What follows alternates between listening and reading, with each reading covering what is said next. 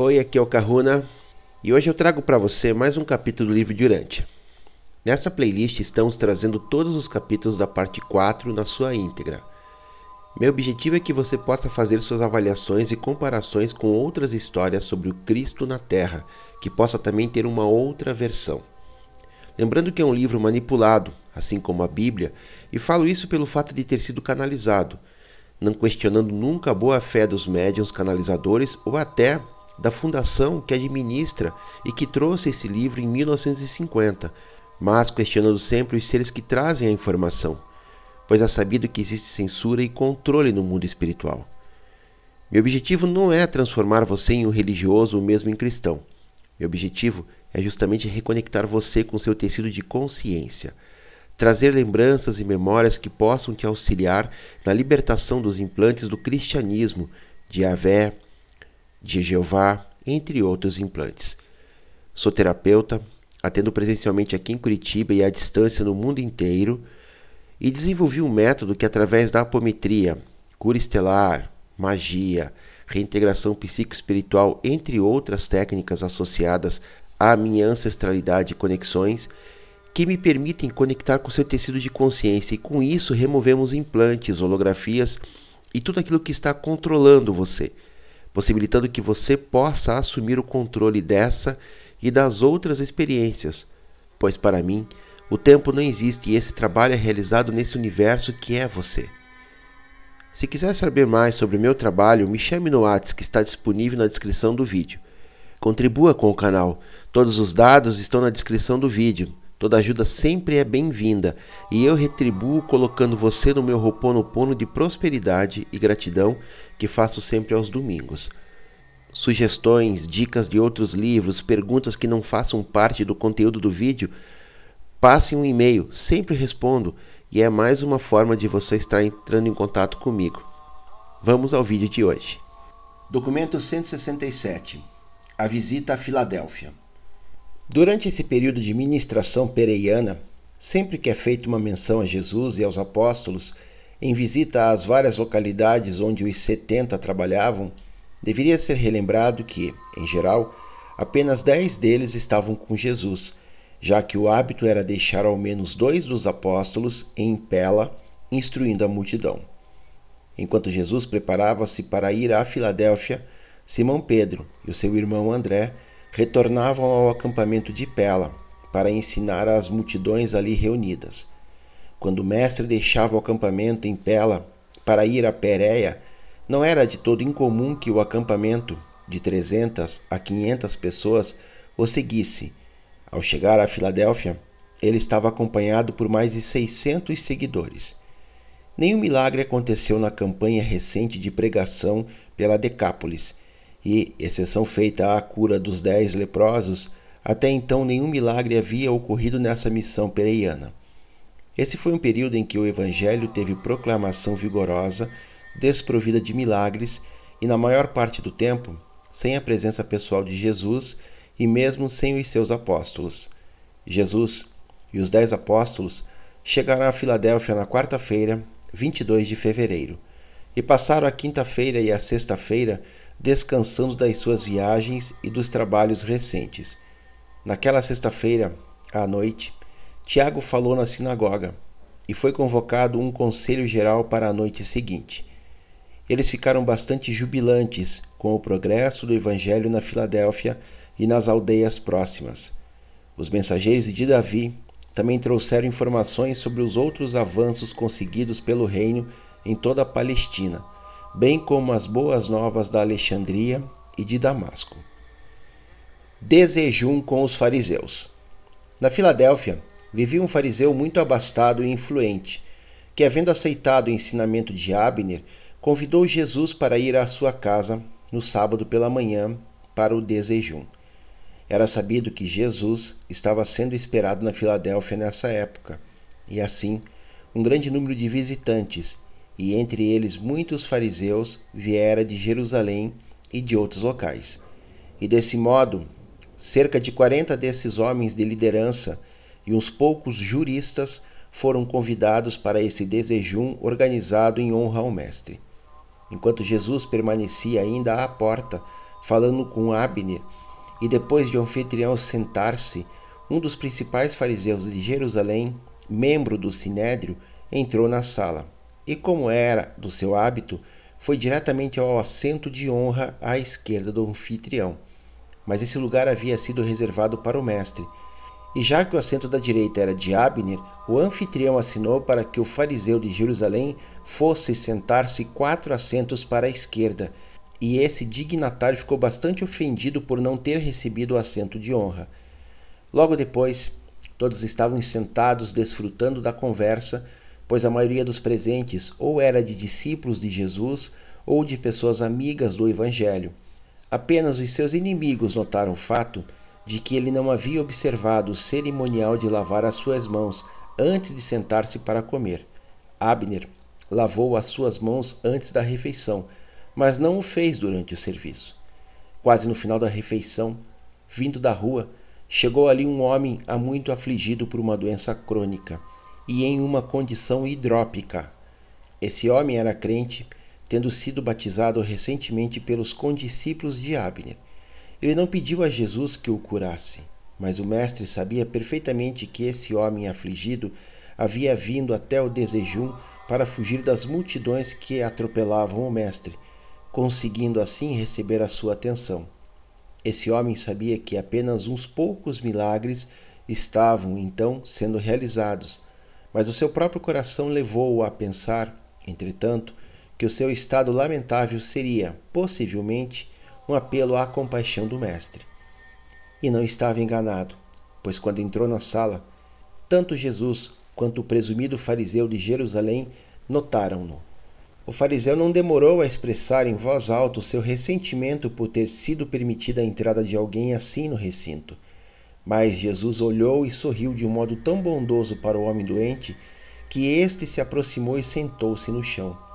Quando a refeição estava para terminar, o mestre pousou o seu olhar nos convivas e então, depois de um olhar significativo para o homem com hidropisia, disse: Meus amigos, instrutores de Israel e cultos juristas, eu gostaria de fazer-vos uma pergunta. É lícito curar os doentes e aflitos no sábado ou não? Mas todos aqueles que estavam presentes conheciam Jesus muito bem, mantiveram-se em paz e não responderam à sua pergunta. Então Jesus foi até onde o homem doente se encontrava e, tomando-o pela mão, disse: Levanta-te e toma o teu caminho. Não pedistes para ser curado, mas eu conheço o desejo do fundo do teu coração e a fé da tua alma. Antes que o homem deixasse o recinto, Jesus voltou para o seu assento e, dirigindo-se aos que estavam na mesa, disse: O meu Pai faz tais obras não para tentar-vos a entrar no reino, mas para revelar-se àqueles que já estão no reino. Vós podeis perceber que fazer tais coisas é agir como o Pai faria. Pois quem dentre vós, tendo o vosso animal favorito caído em um poço no dia de sábado, não sairia imediatamente para retirá-lo dali? E desde que ninguém respondeu à pergunta de Jesus, e visto que o seu anfitrião evidentemente aprovava o que estava acontecendo, ele levantou-se e disse aos presentes: Meus irmãos, quando fordes convidados para uma festa de casamento, não tomeis o assento principal, pois, se por acaso houver sido convidado um homem de maior honra do que vós, então o anfitrião terá de vir a vós para pedir que cedais vosso lugar para esse outro convidado de honra. E nessa ocasião, envergonhadamente, será pedido que ocupeis um lugar menos importante à mesa.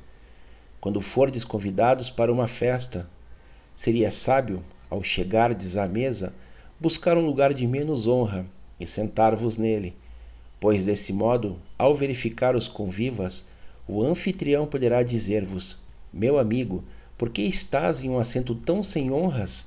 Suba um pouco mais, e assim sereis glorificado em presença dos vossos semelhantes.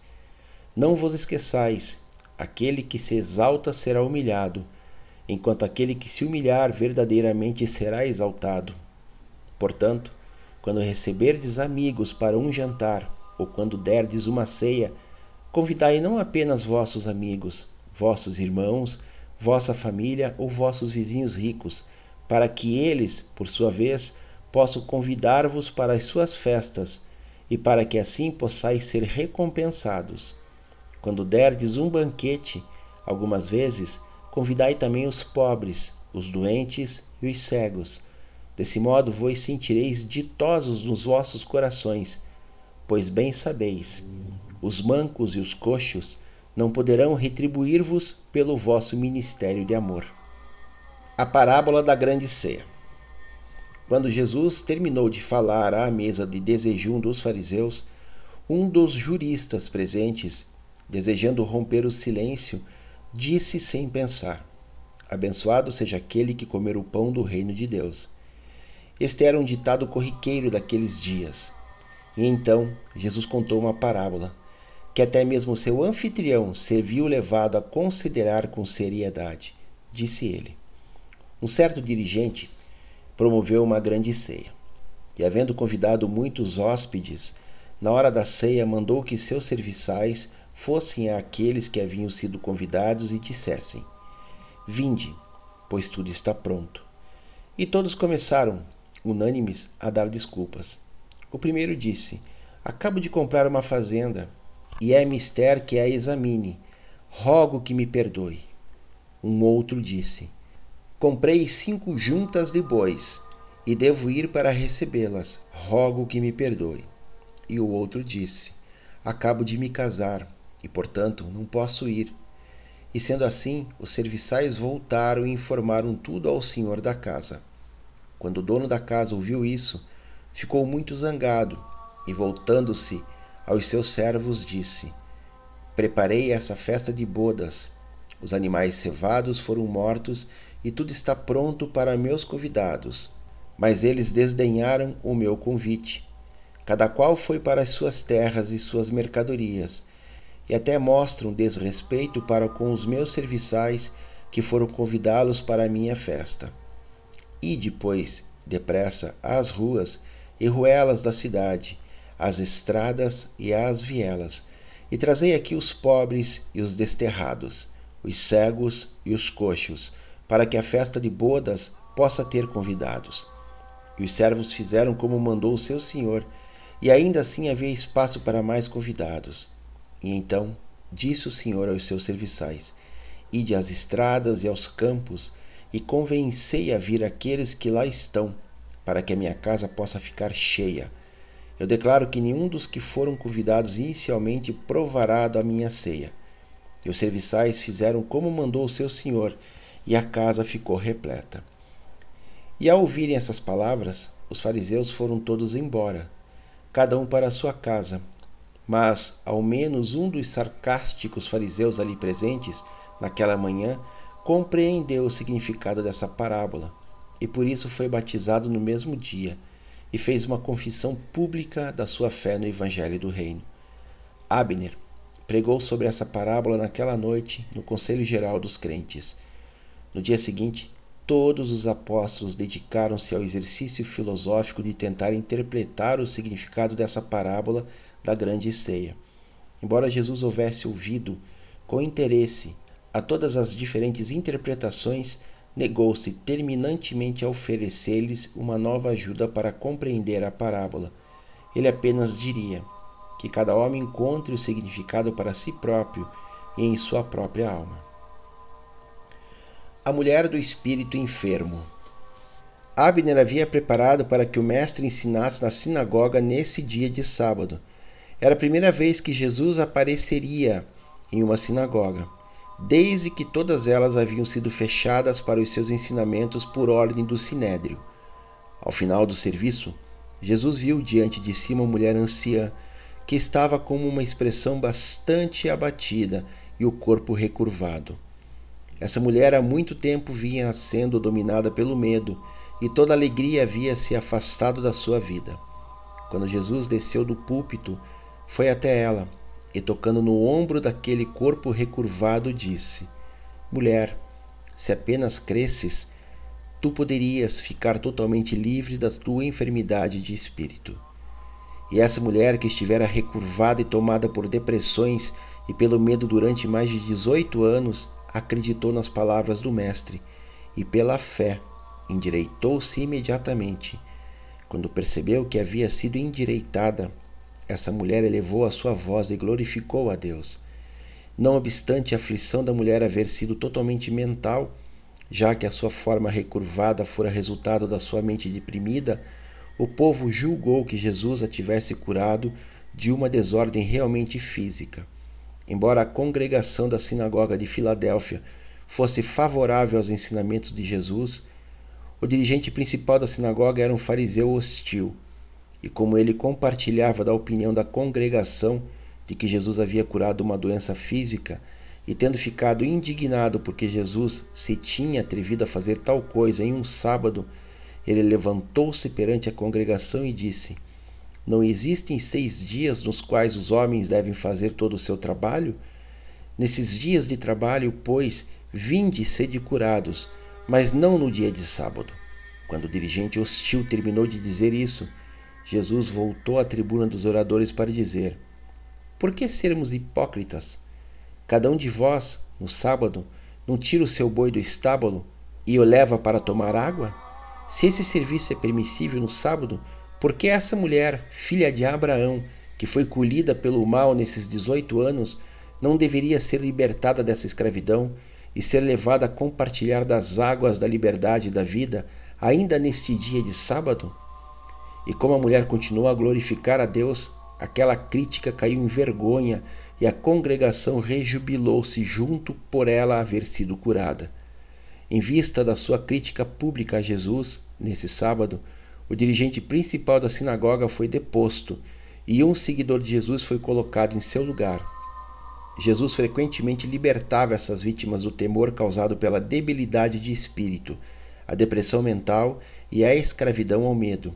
Mas o povo pensava que todas essas aflições fossem doenças físicas ou possessão de espíritos malignos. No domingo, Jesus ensinou novamente na sinagoga e muitas pessoas foram batizadas por Abner ao meio-dia no rio que corria ao sul daquela cidade. No dia seguinte, Jesus e os dez apóstolos iam partir de volta para o acampamento de Pela, mas um dos mensageiros de Davi chegou, trazendo para Jesus uma mensagem urgente dos seus amigos de Betânia, perto de Jerusalém. A mensagem de Betânia. Bem tarde, na noite de domingo, dia 26 de fevereiro, o mensageiro vindo de Betânia chegou a Filadélfia e era portador de uma mensagem de Marta e Maria, que dizia: Senhor, aquele a quem tu amas está muito doente. Essa mensagem chegou no final da conferência noturna, no instante exato em que Jesus se despedia dos apóstolos naquela noite. A princípio, Jesus nada respondeu. Aconteceu-lhe um desses estranhos interlúdios, um intervalo em que parecia estar comunicando-se com algo externo e além de si próprio. E então, levantando os olhos, dirigiu-se ao mensageiro, de modo que os apóstolos ouviram dizendo: Essa doença não o levará realmente à morte. Não duvideis de que poderá ser usada para glorificar a Deus e para exaltar o Filho. Jesus gostava muito de Marta, de Maria e de Lázaro o irmão delas. Ele amava-os com um afeto fervoroso. O seu primeiro pensamento humano foi de acudi-los imediatamente, mas outra ideia veio à sua mente combinada, de homem e Deus.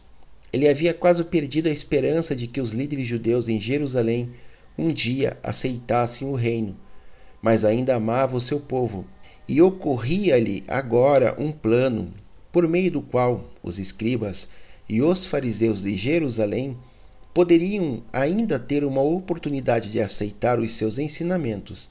E então, dependendo da vontade do seu pai, ele decidiu fazer esse último apelo a Jerusalém, por meio da mais profunda e estupenda obra exterior de toda a sua carreira terrena. Os judeus apegavam-se à ideia de um libertador que realizava prodígios e, embora ele se recusasse a condescender na realização de milagres materiais e na realização de exibições temporais de poder político, Agora ele pedia o consentimento do Pai para a manifestação desse poder, até então não demonstrado, sobre a vida e a morte. Os judeus tinham o hábito de enterrar os seus mortos no dia do seu falecimento. Essa prática fazia-se necessária em um clima tão quente. Acontecia frequentemente que colocassem na tumba alguém que estava apenas em coma, de tal modo que, no segundo dia ou mesmo no terceiro, esse alguém saía da tumba. A crença entre os judeus, todavia, era de que, ainda que se mantivesse perto do corpo por dois ou três dias, o espírito ou a alma nunca permaneceria depois do terceiro dia, pois a putrefação estaria bem avançada lá pelo quarto dia, e que ninguém jamais retornaria da tumba depois de um lapso tal de tempo. E por essas razões é que Jesus ainda ficou por dois dias inteiros na Filadélfia, antes de estar pronto para partir em direção a Betânia. Desse modo, na quarta-feira, bem cedo pela manhã, ele disse aos seus apóstolos: Preparemo-nos imediatamente para partir rumo à Judéia de novo. E quando os apóstolos ouviram seu mestre dizendo isso, eles retiraram-se a sós por um certo tempo para aconselharem-se uns com os outros. Tiago assumiu a direção da conferência e todos concordaram que era uma verdadeira loucura permitir que Jesus voltasse à Judéia. E retornaram com uma única decisão para informar-lhe. Disse Tiago: Mestre, estiveste em Jerusalém há poucas semanas, e então os líderes buscavam a tua morte e o povo estava decidido a atirar pedras em ti. Naquele momento, deste a todos esses homens a oportunidade de acolher a verdade, e não permitiremos que voltes de novo à Judéia. Então Jesus disse: Mas não compreendeis que há doze horas no dia, nas quais o trabalho pode ser feito sem perigo? Se um homem caminha durante o dia, ele não tropeça por causa da luz. Se um homem trabalha à noite, ele está sujeito a tropeçar, já que não há luz. Enquanto durar o meu dia, eu não temo entrar na Judéia. Eu gostaria de fazer mais uma obra poderosa para esses judeus. Eu daria a eles mais uma oportunidade de crer, ainda que nos próprios termos deles, dentro das condições da glória exterior e da manifestação visível de poder do Pai e do amor do Filho.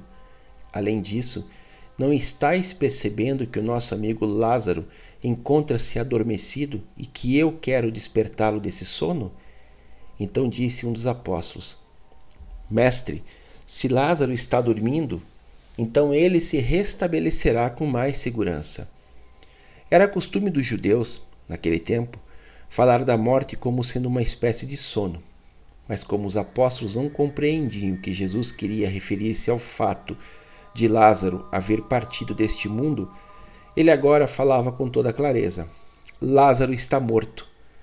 Para o vosso bem, e mesmo que isso não salve ao trem, eu alegro-me de que eu não estivesse lá, pois assim tereis um novo motivo para crer em mim. E por causa de tudo o que ireis presenciar, devereis sentir-vos fortalecidos na preparação para o dia em que eu me despedir de vós, a fim de ir para o Pai. Vendo que não podiam persuadi-lo a deixar de ir à Judéia, e percebendo que alguns dos apóstolos eram contrários até a acompanhá-lo, Tomé dirigiu-se aos companheiros, dizendo: Falamos dos nossos medos ao Mestre, mas ele está determinado a ir a Betânia. Estou convencido de que significa o fim. Eles certamente irão matá-lo, mas se essa é a escolha do Mestre, então comportemo-nos como homens de coragem. Vamos, também para que possamos morrer junto com ele. E sempre foi assim. Nas questões que requeriam uma coragem deliberada e firme, Tomé era sempre o sustentáculo dos doze apóstolos. A caminho de Betânia. A caminho da Judéia, Jesus foi seguido por um grupo de quase cinquenta dos seus amigos e inimigos.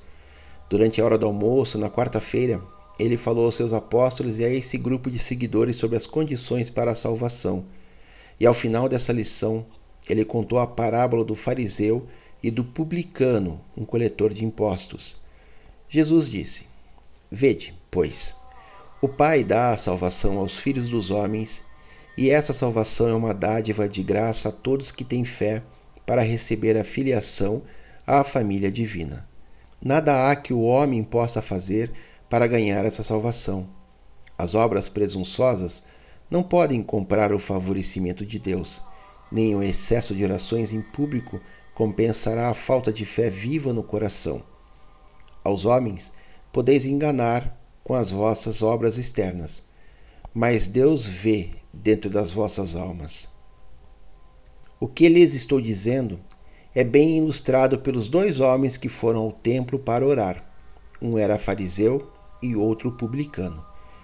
O fariseu permaneceu de pé e orou para si próprio: Ó oh Deus, agradeço-te porque não sou como o resto dos homens, opressores, ignorantes, injustos, adúlteros ou até mesmo como esse publicano. Jejuo duas vezes por semana e dou dízimo por tudo o que ganho. O publicano, no entanto, permaneceu distante, sem atrever-se sequer a levantar os olhos para o céu, batendo no peito e dizendo: Deus, seja misericordioso com o pecador como eu. E eu vos digo que o publicano foi para sua casa com a aprovação de Deus, ao contrário do fariseu, pois aquele que se exalta será humilhado, mas aquele que se humilha a si próprio será exaltado. Naquela noite, em Jericó, os fariseus hostis arranjaram uma armadilha para pegar o mestre, tentando levá-lo a discutir sobre o matrimônio e o divórcio, como já haviam feito certa vez na Galiléia. Mas Jesus habilmente desviou-se daquela tentativa de colocá-lo em conflito com as leis deles a respeito do divórcio. Assim como o publicano e o fariseu ilustraram a boa e a má religião, as suas práticas de divórcio se viram como um contraste entre as melhores leis matrimoniais do Código Judeu e o relaxamento vergonhoso das interpretações farisaicas desses estatutos mosaicos para o divórcio. O fariseu julgava-se pelos padrões menos elevados. O publicano enquadrava-se no ideal mais elevado. A devoção, para o fariseu, era um meio de induzir a inatividade pretensiosa e a certeza de uma segurança espiritual falsa. A devoção, para o publicano, era um meio de despertar a sua alma para a compreensão e para as necessidades de arrependimento, confissão e aceitação pela fé do perdão misericordioso. O fariseu buscava a justiça, o publicano buscava misericórdia. A lei do universo é: pedi e recebereis, buscai e encontrareis. Embora Jesus tenha recusado a se deixar arrastar pela controvérsia com os fariseus a respeito do divórcio, ele proclamou um ensinamento positivo dos ideais mais elevados a respeito do matrimônio. Exaltou o matrimônio como a mais elevada e ideal de todas as relações humanas. Do mesmo modo, ele insinuou uma forte desaprovação das práticas laças e injustas do divórcio entre os judeus de Jerusalém, que naquela época permitiam ao homem divorciar-se da sua esposa pelas razões mais insignificantes, tais como ser ela uma má cozinheira, uma dona de casa ineficiente, ou então por nenhuma razão mais relevante do que ele ter enamorado-se de uma mulher mais bonita. Os fariseus haviam chegado ao extremo de ensinar que esse tipo fácil de divórcio seria uma dispensação especial concedida ao povo judeu, particularmente aos fariseus, e assim quando Jesus negou-se a fazer pronunciamentos sobre o matrimônio e o divórcio, ele denunciou severamente essas fraudes vergonhosas da relação matrimonial e apontou a injustiça delas para com as mulheres e as crianças. Ele nunca aprovou nenhuma prática de divórcio que desse ao homem qualquer vantagem sobre a mulher. O mestre apoiava os ensinamentos que tratavam as mulheres em igualdade com os homens. Embora Jesus não tenha oferecido novos mandamentos regendo o matrimônio e o divórcio, ele concitou os judeus a viverem de acordo com as suas próprias leis e ensinamentos mais elevados. ele recorria constantemente aos registros das Escrituras nos seus esforços para aprimorar as práticas existentes desse comportamento social.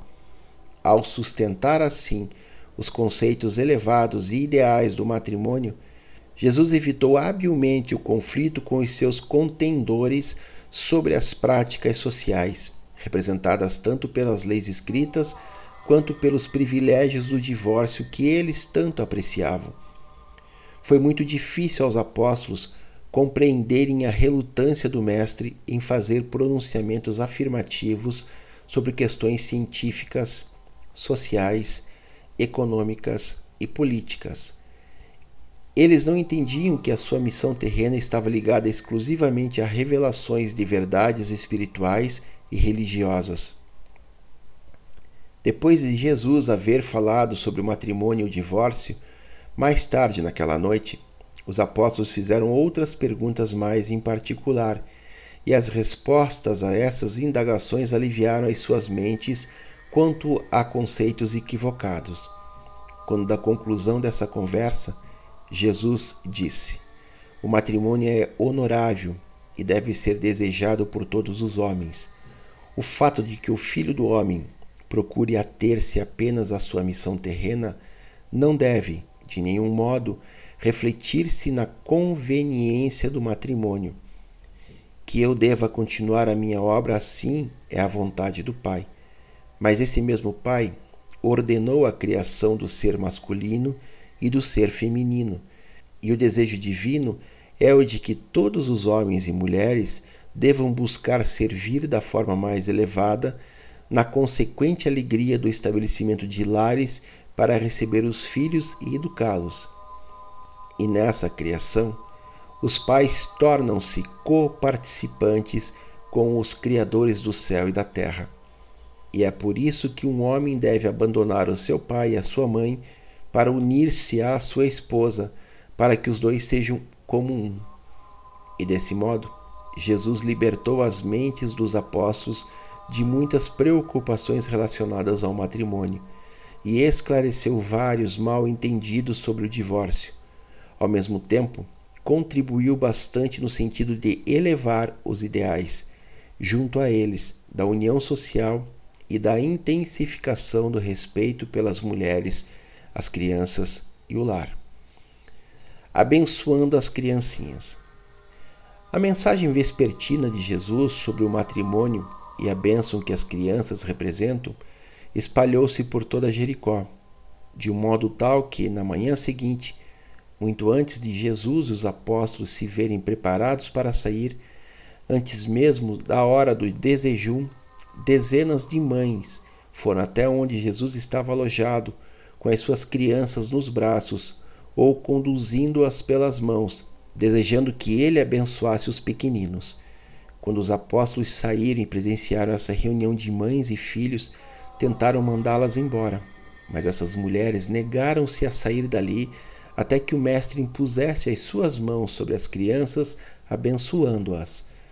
Quando os apóstolos repreenderam essas mães, Jesus, ouvindo o tumulto, saiu e com indignação reprovou-os, dizendo: Deixai virem a mim as criancinhas, não as proibais, pois delas é o reino do céu. Em verdade, em verdade, eu vos digo: aquele que não receber o reino de Deus como uma criança pequena, dificilmente irá entrar nele para crescer até alcançar a estatura plena da maturidade espiritual. E quando o Mestre terminou de falar aos seus apóstolos, recebeu todas as crianças, fazendo a imposição das suas mãos sobre elas enquanto dizia palavras de coragem e de esperança às suas mães. Com frequência, Jesus falou sobre as mansões celestes aos seus apóstolos e ensinou-lhes que os filhos de Deus, que progridem, deverão, nas mansões celestes, crescer espiritualmente como as crianças crescem fisicamente nesse mundo. E assim, as coisas sagradas muitas vezes parecem ser coisas comuns e, pois, nesse dia, aquelas crianças e as suas mães não se deram conta de que as inteligências de Nébadon contemplavam as crianças de Jericó brincando com o Criador de um universo. A condição da mulher na Palestina foi melhorada em muito pelos ensinamentos de Jesus. E assim teria sido em todo o mundo se os seus seguidores não se houvessem afastado tanto daquilo que o Mestre tão cuidadosamente ensinara. Foi também em Jericó, a propósito da discussão sobre a educação religiosa antecipada das crianças nos hábitos da adoração divina, que Jesus inculcou nos seus apóstolos o grande valor da beleza como uma influência que conduz ao anseio de adorar, especialmente nas crianças. Por meio dos seus preceitos e do seu exemplo, o Mestre ensinou o valor da adoração ao Criador em meio aos ambientes naturais da criação. Ele preferia comungar com o Pai Celeste entre as árvores e junto às criaturas simples do mundo natural, e regozijava-se em contemplar o Pai por intermédio do espetáculo inspirador dos reinos estrelados dos filhos criadores.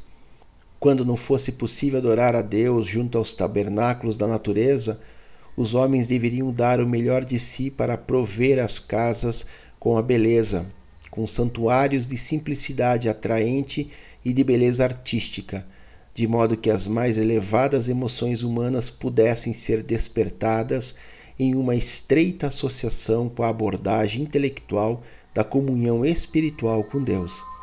A verdade, a beleza e a santidade são ajudas poderosas e eficazes para a verdadeira adoração. No entanto, a comunhão espiritual não é favorecida apenas por meio de adornos abundantes e de uma decoração feita com a arte excessivamente aprimorada e ostentatória dos homens. A beleza é mais religiosa quando é mais simples e natural. É uma pena que as crianças devam ter o seu primeiro contato com os conceitos da adoração pública em salas frias e estéreis, tão desprovidas dos atrativos da beleza e tão vazias de sugestões estimuladoras e de uma santidade inspiradora. A criança deveria ser iniciada na adoração junto às paisagens da natureza, para mais tarde acompanhar os seus pais a casas públicas de reunião religiosa, que fossem ao menos tão atraentes materialmente e belas artisticamente quanto as casas nas quais elas convivem todo dia. A conversa sobre os anjos. Quando eles viajavam subindo as montanhas de Jericó até Betânia, Natanael percorreu a maior parte do caminho ao lado de Jesus, e a conversa que tiveram sobre as crianças em relação ao reino do céu indiretamente os levou a refletir sobre a ministração dos anjos. Natanael, afinal, fez a seguinte pergunta ao mestre: Vendo que o sumo sacerdote é um saduceu, e considerando que os saduceus não creem em anjos, o que deveremos ensinar ao povo a respeito desses ministradores celestes? Então, entre outras coisas, Jesus disse: As hostes angélicas são uma ordem separada de seres criados. São inteiramente diferentes da ordem material das criaturas mortais e funcionam como um grupo distinto de inteligências no universo. Os anjos não pertencem ao grupo de criaturas chamadas de filhos de Deus nas Escrituras, e também não são os espíritos glorificados de homens mortais que já se encaminharam no progresso pelas mansões nas alturas. Os anjos são uma criação direta e não se reproduzem. As hostes angélicas tem um parentesco apenas espiritual com a raça humana. À medida que o homem progride na sua jornada até o Pai do Paraíso, num determinado momento, ele passa por um estado de ser que é análogo ao estado dos anjos. Mas o homem mortal nunca se transforma em um anjo. Os anjos nunca morrem, como ocorrem com o homem. Os anjos são imortais a menos que venham a se envolver em pecado, como alguns deles que se envolveram nas fraudes de Lúcifer. Os anjos são servidores espirituais do céu, mas não são todos sábios nem todo poderosos. No entanto, todos os anjos leais são verdadeiramente puros e santos. E não lembrais de que já vos disse anteriormente que se tivesseis os vossos olhos espirituais ungidos, então veríeis os céus abertos e contemplaríeis os anjos de Deus ascendendo e descendo?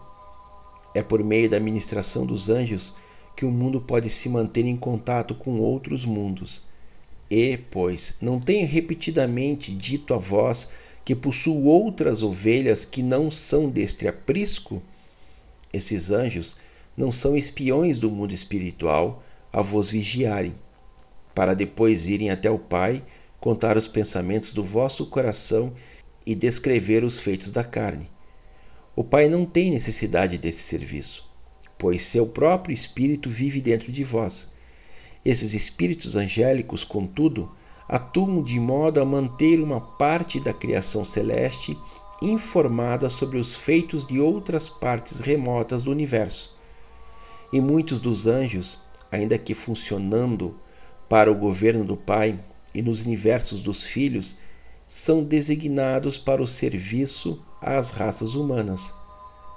Quando vos ensinei que muitos desses serafins são espíritos ministradores, eu não disse em um sentido figurativo nem poético. E tudo isso é verdadeiro, independentemente da dificuldade que possais ter para compreender tais questões. Muitos desses anjos estão empenhados no trabalho de salvar os homens. E, pois, eu não vos disse sobre a alegria dos serafins quando uma alma escolhe abandonar o pecado e começa a buscar a Deus? Eu vos disse, inclusive, do júbilo na presença dos anjos do céu por um pecador que se arrepende, indicando com isso a existência de outras ordens mais elevadas de seres celestes que, do mesmo modo, se ocupam com o bem-estar espiritual e o progresso divino do homem mortal. Esses anjos ocupam-se também bastante com os meios de liberar o espírito do homem dos tabernáculos da carne e escoltar a sua alma até as mansões dos céus. Os anjos são os guias seguros e celestes da alma do homem, durante o período desconhecido e indefinido de tempo que se interpõe entre a morte da carne e a nova vida das moradas espirituais. E Jesus teria falado ainda mais a Natanael a respeito da ministração dos anjos, mas foi interrompido pela aproximação de Marta. Ela havia sido informada de que o Mestre aproximava-se de Betânia por amigos que haviam visto o mestre subindo nas colinas a leste, e ela agora se apressava para dar-lhes as boas-vindas. É isso, pessoal. Mais um capítulo. Façam suas reflexões, façam seus comentários, indiquem amigos, compartilhem o vídeo, compartilhem o canal, se inscrevam. Mahalo no Iloa.